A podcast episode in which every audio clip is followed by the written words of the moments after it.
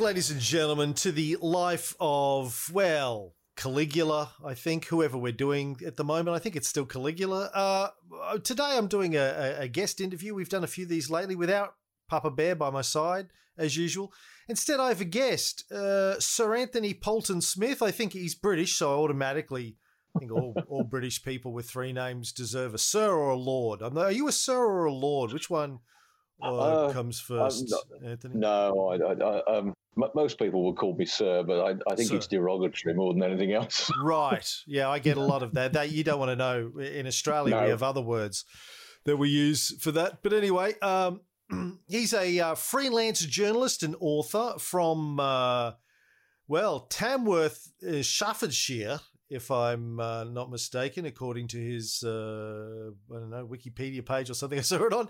The author of, sit down while I say this, 78 books uh, such as the origins of English pub names. Uh, I've got another list here. Don't go anywhere. Crime in the Canals, Paranormal Staffordshire, Haunted Worcestershire. Uh, no, I probably pronounced that wrong. I, I got in trouble recently. Here's one: Leicestershire and Rutland places names. I got told recently by one of our one of our most annoying British listeners, Anthony. I mean, and that's saying something uh, that it's not pronounced Leicester, but Leicester. And I should have known that from my Monopoly days. It shows you how long it is since I played Monopoly. Uh, uh, so you you kind of reached out to me a while ago about coming on to talk about Latin and English words, derivatory words in English that have come from Latin. But start. Can you explain to me how it is even possible that that is not pronounced Leicester, but Leicester. How the fuck do you get Leicester out of that, Sir Anthony? Uh, Cameron, the the problem is um, place names don't uh, aren't listed in the dictionary, um, so you can spell them how the hell you like. Uh, since Dr. Johnson and others had a stab at putting the English language into a dictionary, and of course, if you go to uh, America, I believe it's Webster's. Um, you can uh, you can spell exactly how you like, and when errors creep in, they tend to stick. Um, Leicester is the is the is the correct pronunciation, always has been. Over the years, of course, you also get the opposite way around, where um, I mean, you you wouldn't, yeah. You also get it the other way around, where the spelling has been corrupted by the incorrect pronunciation because you're reading it. I mean, you'd never pronounce London as London. It's London, for goodness sake, if you read it. But mm-hmm. nobody ever queries it. Mm. I also get well, told recently that uh, Scottish people are British, uh, which I, as as somebody with Scottish heritage, I refuse to believe that Scottish people are British. I just I, I I can't get my head around hmm. that one. I refuse to accept that that could possibly be true. But anyway, English or British? Well, Irish are British and Welsh are British. No, oh, well, no, hang on, wait a minute. Some Irish are British. yeah. See, no, I've got I've got too much Scottish and Irish heritage to believe that that could possibly be true. Anyway, uh, that's maybe that's just my Australian uh, anti-British uh, heritage coming out. You, your lot did send us here as some form of backwards punishment. Here, go to paradise. Go to a land of sunshine and pristine beaches and blue skies that's pretty much warm all year round. Oh, that'll that'll teach you for stealing an apple when you were starving. Yeah. I actually found one the other day. I, I was, uh, or the other month, I was looking at something, and uh, somebody was deported. Uh, deported? That's not the right word to say. Trans. Uh, what is it called? Oh, I can't remember. Um, anyway, they were sent to Australia for stealing a handkerchief. Mm. Mm. Mm. I mean, whose handkerchief was it though? Might might have been somebody important's handkerchief. I, I, think it was a, a, a catalogue of things, but it was the crime mm. was stealing a handkerchief. Mm. Yeah, she was transported, transported. stealing a handkerchief. Yeah, transported. Well, anyway, Anthony, you uh, tell me you, you, do a lot of these books on the origins of names. Tell tell me a little bit about yourself, uh, your background, uh, why this fascinates you enough to write seventy eight books on it. All right. Um, first and foremost, I would describe myself as an etymologist. Uh, I'm sorry. Have is, you seen a doctor about that? Can I know. I keep scratching it. Yeah. yeah. Uh, ologies means the study of, and uh, etym is the was from a Greek word meaning the true or the truth. So it's the true meaning. Um, etymologists study words, language, the development of. Uh, I can't remember a time when I wasn't fascinated by words. Um, it, I never ever thought, what does it mean? I always thought, why do they call it that? An early one I remember was ankle. Why on earth would you call it an ankle? I mean, it just doesn't make any sense whatsoever. It's a, it's a ridiculous word until you learn that it comes from exactly the same source as angle. And that's exactly what it is. It's an huh. angle between your foot and your. Yeah, yeah mate, makes perfect sense.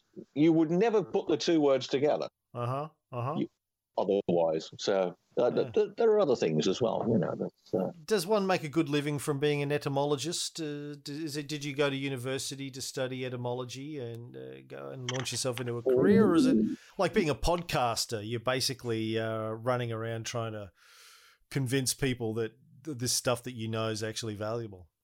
Well, it does enable me to do many, many talks. There isn't a subject that hasn't got a word attached to it, and therefore, if I, I can describe the um, the origin of, of a, a, series of words for a particular subject. Um, mm-hmm. Then I can I can write an article, a book.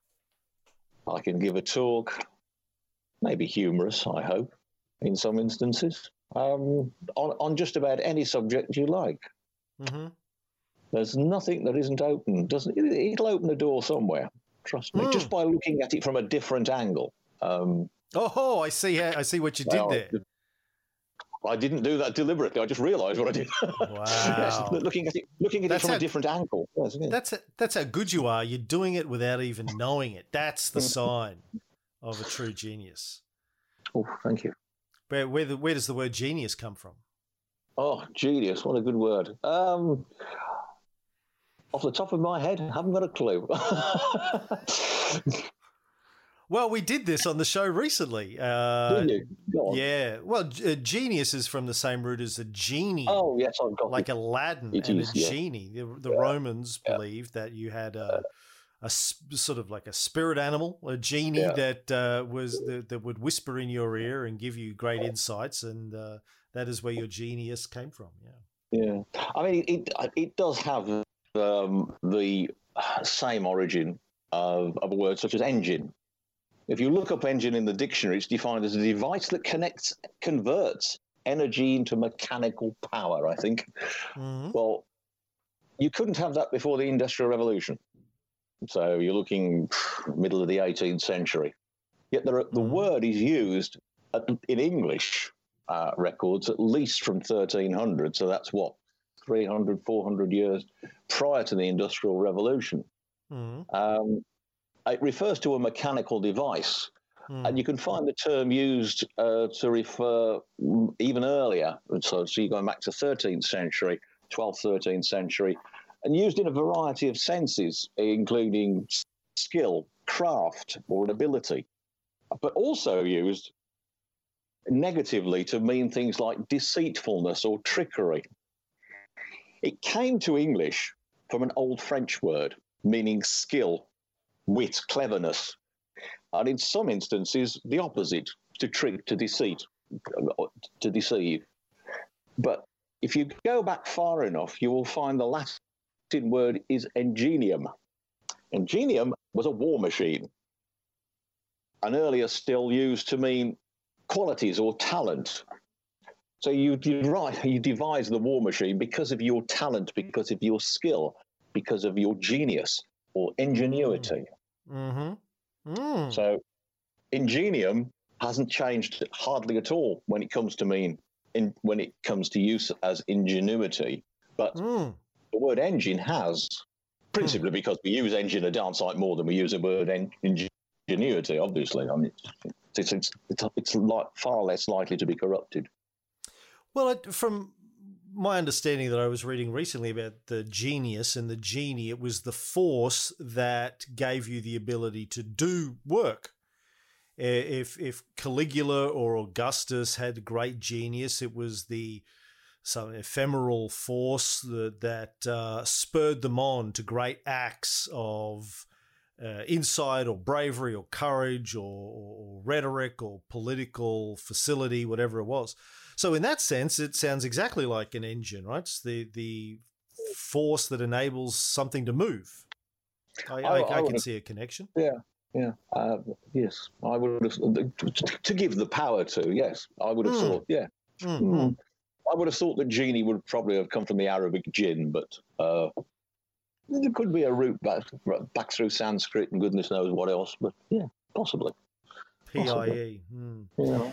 Um, all right. What are some other words? Because we look, we do this a lot. I don't know how many of our shows you've listened to, but over the years, I, am nowhere near as proficient uh, as you are on this. But I, like you, though, get fascinated by these words, and I think, well, what does this really mean? Where did it come from? How has the meaning of it changed over time? So it's a subject of some fascination to me. Well, what are some other words that you think we might find of interest? Well, you could, you couldn't, you can't have an engine without any fuel. Of course, the earliest fuel would have been wood, or the earliest form of power would be would be fire. You can't have fire without fuel, and it would have been in the form of wood originally. However, it doesn't mean fuel is one of the earliest words. Fuel is quite a late word. It's surprisingly a complex word for a, a word of just four letters and it's not even used as a noun in English until well, about 800 years ago. It came to English from French. The modern French, and if there's any French speakers out there, my apologies, I am not a French speaker. I believe the word is foualier, which means a woodyard. Hmm. It's spelt F O U A L L I E R, means a woodyard, and you can hear the fuel in it in the mm. word foualier, which is probably why I'm pronouncing it the way it is. Go back a bit, we come to the Latin word, focalia, which meant the right to demand material to make a fire or to burn in a fire. So it could be wood, it could be peat, it could be, well, dried dung, I suppose they used to, all sorts of things. And you can trace this back to an early Latin where focalia meant brushwood for fuel, hmm. and focalis pertaining to the hearth. It's easy to recognize focalis as meaning the focal point. Yes? Mm-hmm. The same five letters at the beginning. The hearth originally meant family. Mm. And therefore fuel, the, the, the central the central piece of the of the um, of the house would have been the fire, not the television set mm-hmm. or the mm-hmm. Wi-Fi or anything like that. It would have been the heart. You would have cooked on it. It was there for light. It was there for mm. fuel, for, for power, for cooking, for everything. For it burning, would have done everything. For burning you. heretics. Absolutely. Yeah, if you find it. there are a few around here, I tell you. Um, yes, the, uh, the the word fuel and the word hearth have all led to the assembly around around the fire, around the hearth, and it, it actually means it refers to the family, and hmm. it's a group activity. It's the mm. focal point. And and any connection between hearth and heart? Mm, probably not. Come on, just make it up, Anthony. No, I'm not allowed to make it up. Can't do things like that. Um, okay. maybe um, heat and hearth. That may be. Uh, I wouldn't have thought that. Yeah, I know. I know. We tend to see uh, folklore tends to see the heart as the uh, as the the organ that propels us, that groups us all together. So does this, that, and the other. It isn't. It's the brain. The brain does everything, not the heart. Heart's just a muscle, just a pump. Nothing else. Doesn't do anything else. oh, I know that, and you know that. But uh, try telling that to some of our friends out there. Well, this is true. This is true. I mean, there are, there are other words from, from Latin. There are a remarkable number that we still use. Um, one of the fascinating ones, I think, I, you, you metric in Australia, yes? We're, we're, supposed to be metric here, but you can bet your life that majority of people still talk in feet and inches, I'm telling you. Um, very, very metric here. We're very hardcore very metric. metric. Hmm. Yeah, so you, you, you, measure your cricket, cricket pitch in, in, in meters, do you? Yes, yeah, so you, yeah bet you don't. I bet you're still 22 yards. no, um, I mean uh, uh, meters, I think, but you're asking the wrong guy. Last cricket game I yeah. watched was 1978, so. Oh goodness me, mm. that'd be Kerry Packer, wouldn't it? Well, he didn't. Kerry didn't play. He just. No, I know he was. He was TV, just. Uh, yeah. Well, he, he made it a money making exercise. So I, am not going to criticise him for it. Mm. Um, yes, no, I mean, the yard uh, comes from a, word that refers to if you pull out a tree, uh, the poles growing from it will grow straight for about a yard, would have been the word, which is three feet thereabouts. Afterwards, it starts to branch out a bit. But it's that three feet that's important because they would have cropped them there and then, and they would have used them for making uh, well, the framework for the walls or, or hatch gates or wattle and daub. Uh, yards, of course, are split into three feet to the yard, and a foot, surprise, surprise, takes its name from a well, an adult thing at the end of your ankle that foot.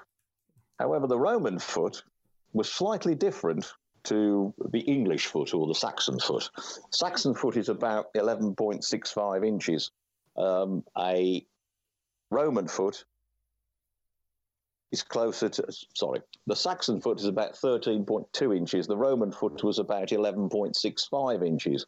Got nothing to do with um, the fact that the Romans had smaller feet than Saxons. It was because of the way they were used. Saxons used to use the, the linear measurement of the foot to measure land. The Romans ever only ever used them, so they were using it horizontally. The Romans only ever used the foot in construction, in building. And that's why you use, that's why you speak about the footings to a building. You still speak of it. I assume you do in Australia. We do here uh, in good old UK. We still re- refer to the, the footings of a building, and it doesn't refer to anything other than the, the fact that you're building from a foot, which is in the Roman days, 11.65 inches. I mean, it'll be metric these days, somewhere around about well, I'm going to, centimeters. I'm going to challenge you on this one because when we did our Augustus, Life of Augustus series, I seem mm-hmm. to recall that we said that the Roman foot was standardized by Marcus Agrippa at 11.65 inches.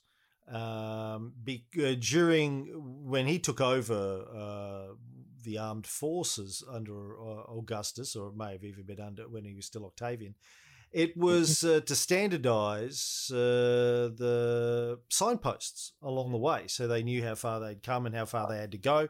He said, We need a standard foot measurement. And I think it might have been the size of his foot.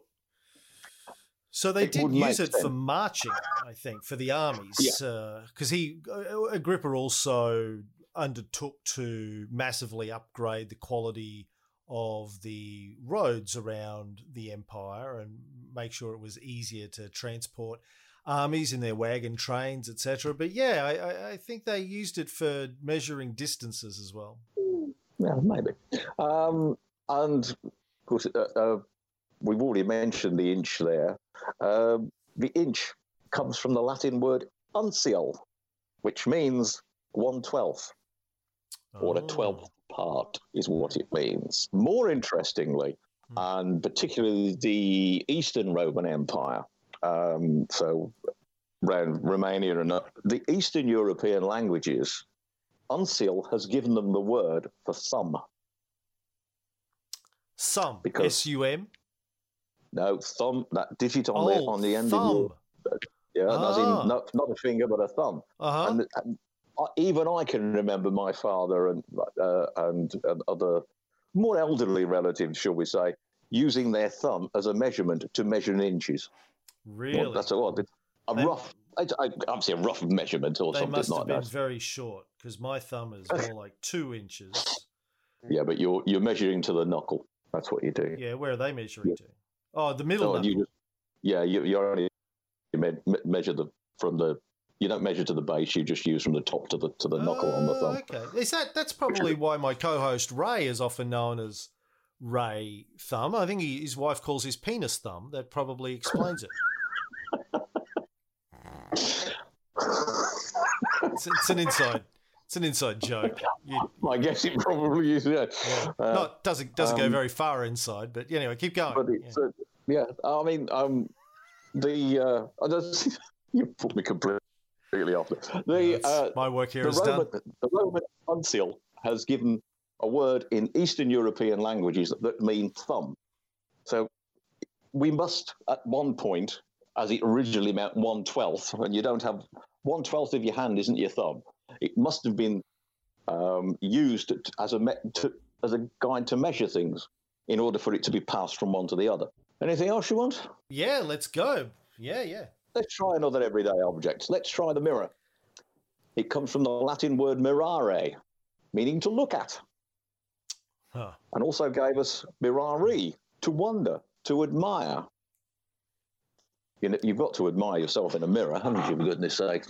It's also given us words like miracle and things like this because uh, I don't know whether you know, but the idea that uh, breaking a mirror gives you seven years bad luck uh, is due to the fact that it probably took you seven years to save up to pay for the uh, replacement mirror because they're producing a piece of glass so wonderfully that you could get a half decent reflection in it uh, was an incredibly costly business. And uh, that's where it comes from. What about Mirage? Same thing, I would imagine. Yeah, it would be the same thing. Yeah, yeah. Mm. It's a vision. It's a, a mm-hmm. sight. It's something to see. Yeah. Mm. Very good. What else have you got for us, Sir Anthony? Um, I wrote a book on uh, salt roots uh, some years ago. And uh, wait, wait, on what salt roots? Salt roots, yes. What, what, does, um, what does, that mean? Okay. What's a salt root? Okay, so roots is spelled R O U D E S. At the times when we were largely agrarian, and uh, we would grow everything or feed it and slaughter it if you wanted it, you you grew it yourself. You were self sufficient virtually entirely, because there was no travel. Uh, a bit like today, you know, we're all locked down here, and um, virtually no travel. You couldn't trade, couldn't do anything. You grew what you wanted, and if you didn't, well, you didn't get it. Uh, the one thing you couldn't be self sufficient with was salt and it was used in everything. You would not believe even today the amount of stuff that you put salt in as used in the process. I mean, you, you can't make cheese without salt because you can't produce the rind. You can't, uh, they couldn't um, preserve meat. They couldn't cure hides. They couldn't do all sorts of weird and wonderful things. Uh, the salt in bread making. You, and unless you lived by the sea and produced if you did live by the sea, you would get your um, your uh, stones very hot, and you would splash water onto them, seawater onto them, and it would leave a thin film of crystals. These would you would scrape off, and that's how you would use it. In Britain, we have four major salt areas, salt producing areas. Um, one was in the northeast, well, that's gone. Uh, another one was in Somerset, well, that's flooded. Uh, that's not used anymore. The two are Droitwich uh, in Worcestershire, that you mispronounced earlier has its source, and uh, Cheshire salt is uh, is probably the most famous one, and um, they would extract it and they would trade, and you can trace the two major centres in Worcestershire and Cheshire. You can trace the um, the routes they took, not only through place names, but you can also trace them through um, archaeologically because they would uh, be packed in containers. Now, over the years, obviously, the container would rot away. You wouldn't find it at all. Uh, the salt would disappear. You couldn't find that either. But what it did do was lift an imprint in the land, in the soil.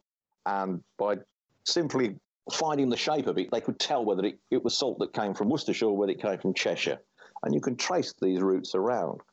But salt gave us, it was the, um, the original currency. Um, and from the Latin word soldari, meaning soldier, because he, he, was paid in salt, because it was the um, it was the universal currency, because you could exchange it no matter where you were. You didn't need the euro, you didn't need the dollar, you didn't need anything. You were paid in salt or the equivalent of salt. Salt also has been ingrained into the language. Um, Saldari, the the name for the, the, the, soldier. He was given a salary, which also comes from salt.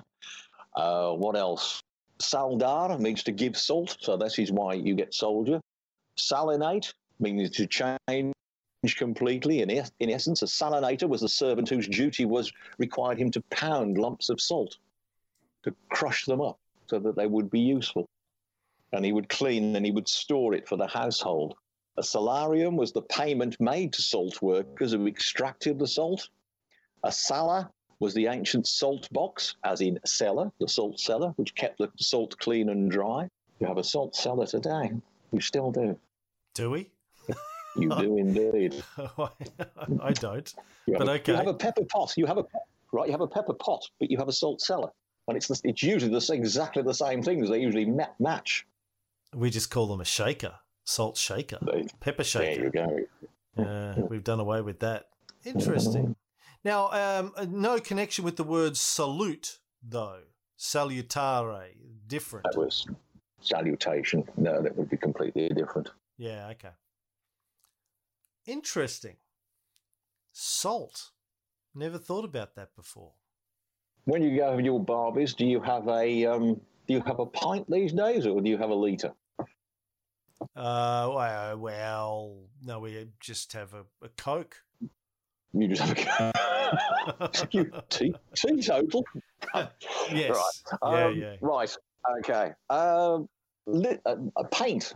Uh, a pint. The word pint it comes from the days when uh, tankards and bottles even were made from leather, and they would be used. They would use the scraps of leather that uh, over at the end, and you would produce a rough shape of a tankard or a, or a bottle or whatever it was you were trying to produce, and then you would seal it, um, form the shape, and you would seal it with tar, so you make it uh, watertight.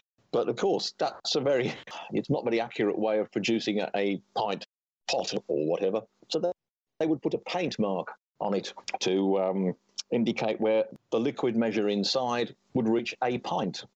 And the word paint gave us the word for pint. Wow. So it was a it was a measure measured by paint. It was measured to the paint mark, yeah. Wow. That's a good one. I think we still people do still ask for a pint of beer here. Yeah. Yeah.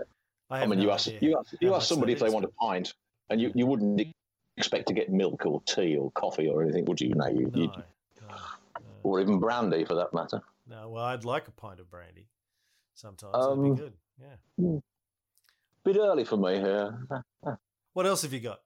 Oh, well, let's think. Um, about oil. Oil's a good word. You can't have an engineering if you. There's another sort of uh, liquid. Um, any engineering project requires lubrication. Oil was first used in the petroleum sense in a document dating from the early 16th century, although we, we wasn't in general use for a, well, not, not until the combustion engine, really. It came to English from the Old French word, which had the same meaning. But if you take it back further, you come to Greek alea and the Latin oliva, which probably gives you a clue as to where it came from, along with the Armenian words, they all refer to an olive. So the original oil was olive oil and named because of the olive. It's also become a colour. Uh, the fruit is named for its oil rather than the other way around because oliva originally meant the oil rather than the, the, the fruit, but the the really? Latin word then gave a name to the yeah the oil the oil gave its name to the fruit, not vice versa. So olive oil is sort of redundant. It's oil, oil, yes. a bit like an owl as well, same, very similar word. It's named from a Germanic word, uh, which is onomatopoeic. It, um, the owl named itself because the German word for an owl is ool. I don't, I don't understand. The owl named itself. Yeah, it's it, like a cuckoo goes cuckoo. Oh. Yes. Okay. And the owl goes. Well, it doesn't go woo to it to woo.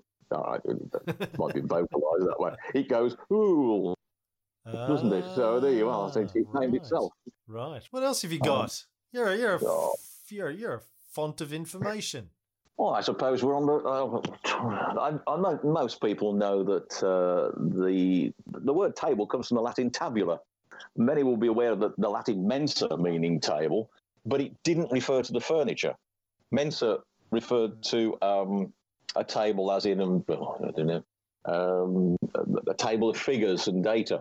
Yeah. More than not, not the, uh, the the table itself, or tabula, refers to the table. Tabulation. Not, not the, it it refers to the, uh, and then of course the, the, the two were interchanged. But de- the desk, similarly. Um, I very often use a desk. It comes from because the Latin discus didn't really mean a disc as we know it today. It correct uh, the Latin discus meant flat, which is why you use a desk because it's a desk. I suppose uh, it's known as a writing. It's a writing surface because it's a flat surface. In, interestingly, it wasn't ever used in, uh, to refer to a place of work in an office until about well, the, I think the first example is about 1800, which is only shortly before Bob, Bob Cratchit and Charles Dickens had him working hard at his desk. It was actually a very, very uh, new word. And interestingly, nobody had a desk job until 1965. Only for the last sort of 60 years have people had desk jobs. Prior to that, you just did a job. It was an office job. Right. uh, radio? I suppose a podcast is, is, is virtually a radio program, I suppose, to some degree. Hmm. Derived better. from, obviously. Better than, yeah. but yes, yeah. Better, oh, definitely Radio better evolved, yeah. Yeah, there we are. Comes from the Latin word radius, does radio. Um, radius meant beam, and effectively, radio means ray like. Podcast is a, is a created word, um, very recent, that type of thing.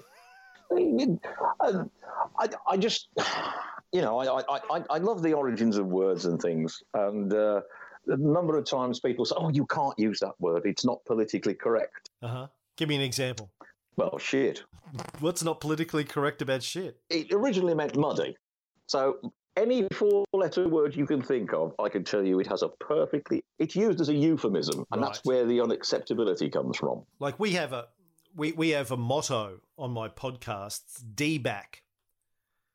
DBAC. Basic motto, stretches right back through time. It's our version of the golden rule. Which is? Just means don't be a cunt. Don't be a cunt. it's a basic motto of life. Do whatever, yep. just do it. Just don't be a cunt. That's all yeah. you need. That's all you need to know. Yeah. Um, and that's a word. I, I'm, I think it's as popular in your country as it is in mine. Um, Americans do you need to get that? So have you got another got another call? No, I'm just shutting it off. I'm just hidden it. There you go. What a it'll, go, it'll go to votes. It probably it probably was. That was probably what was on the phone. Yeah, really. I'll tell them when, when I phone them back. D back. Yeah. Americans uh, Americans get very offended by the word, and and I always have to explain to them. Like in Australia, it's a sign of affection, and I'm sure it's similar in your country. You go up to somebody and say, "G'day, old cunt, how are you?" It's uh, it's a sign of uh, friendship. Right? No one, no one gets well, offended. Uh, but the etymology of the word I find is a little bit uh, muddy. To get back to shit, um, do, can you tell us about the etymology of cunt? Yes, absolutely. I mean, there's um, up until about oh, that wasn't that long ago, 17, 1800, something like that, you would find many, many um, towns and cities would have a grope cunt alley. And everybody says it's where the prostitutes hang out. And it isn't. It's got nothing to do with that. It was the, because it was so bloody dark. The only way you could get up there, you could find your way, was by groping your way along it. It's a dark, narrow passage, hence the euphemism, right? And then, um, but originally, it was um, a sheath. That's what it was. Right. That's all it was. It, it right. was anything. Um, well, I got to watch it. no, it was anything tight and narrow that you would slide things into. So mm. there you are. There, there's, mm. there's your euphemism. That's why it passed from one to the other. If you if I you're lucky, it's tight and narrow. Oh, you know, it's, well, it's, in in which case it's a it's a, it's a compliment. Well, it leads us directly on to fuck. Obviously. Well, yeah. Well, hold on. I wanted to get back to Shakespeare before we move on from cunt. Uh, All I was going to say was that the word fuck just means thrust. Really? Doesn't mean anything. Yeah, yeah but in, you, yeah. you could you could sheath, sword, fuck, mm. sword in sheath. It, it, just is. It's a euphemism. I know there's a line in uh, Hamlet, I think it is, where uh, uh, Hamlet asks Ophelia, "Shall I lie in your lap?" and she says, "No, my lord." He says, "What do you think I mean? Country matters." There's a bit of a nudge, nudge, wink, wink, apparently, uh, to um, uh, uh, the people of Shakespeare's time. Mm-hmm. Yes. Never so been a thrust. fan of the man personally. Yeah, thrust. Thrust. What it is. Yeah. Thrust in a tight sheath. Well, that makes me think of Las Vegas. That's another in joke. Um, all right. well, we've covered the full gamut of uh, words there, Sir Anthony. I I thank you for your time and erudition. Anytime, if somebody, Cameron. If uh, one, if our listeners want to start on one of your your incredibly uh, prolific output, is there a book that you would recommend they start with? it depends what you wanted to look at, really. I mean, a lot of um, Australian names, of course, are place names are transferred from from England. Um, or Britain, perhaps I should say.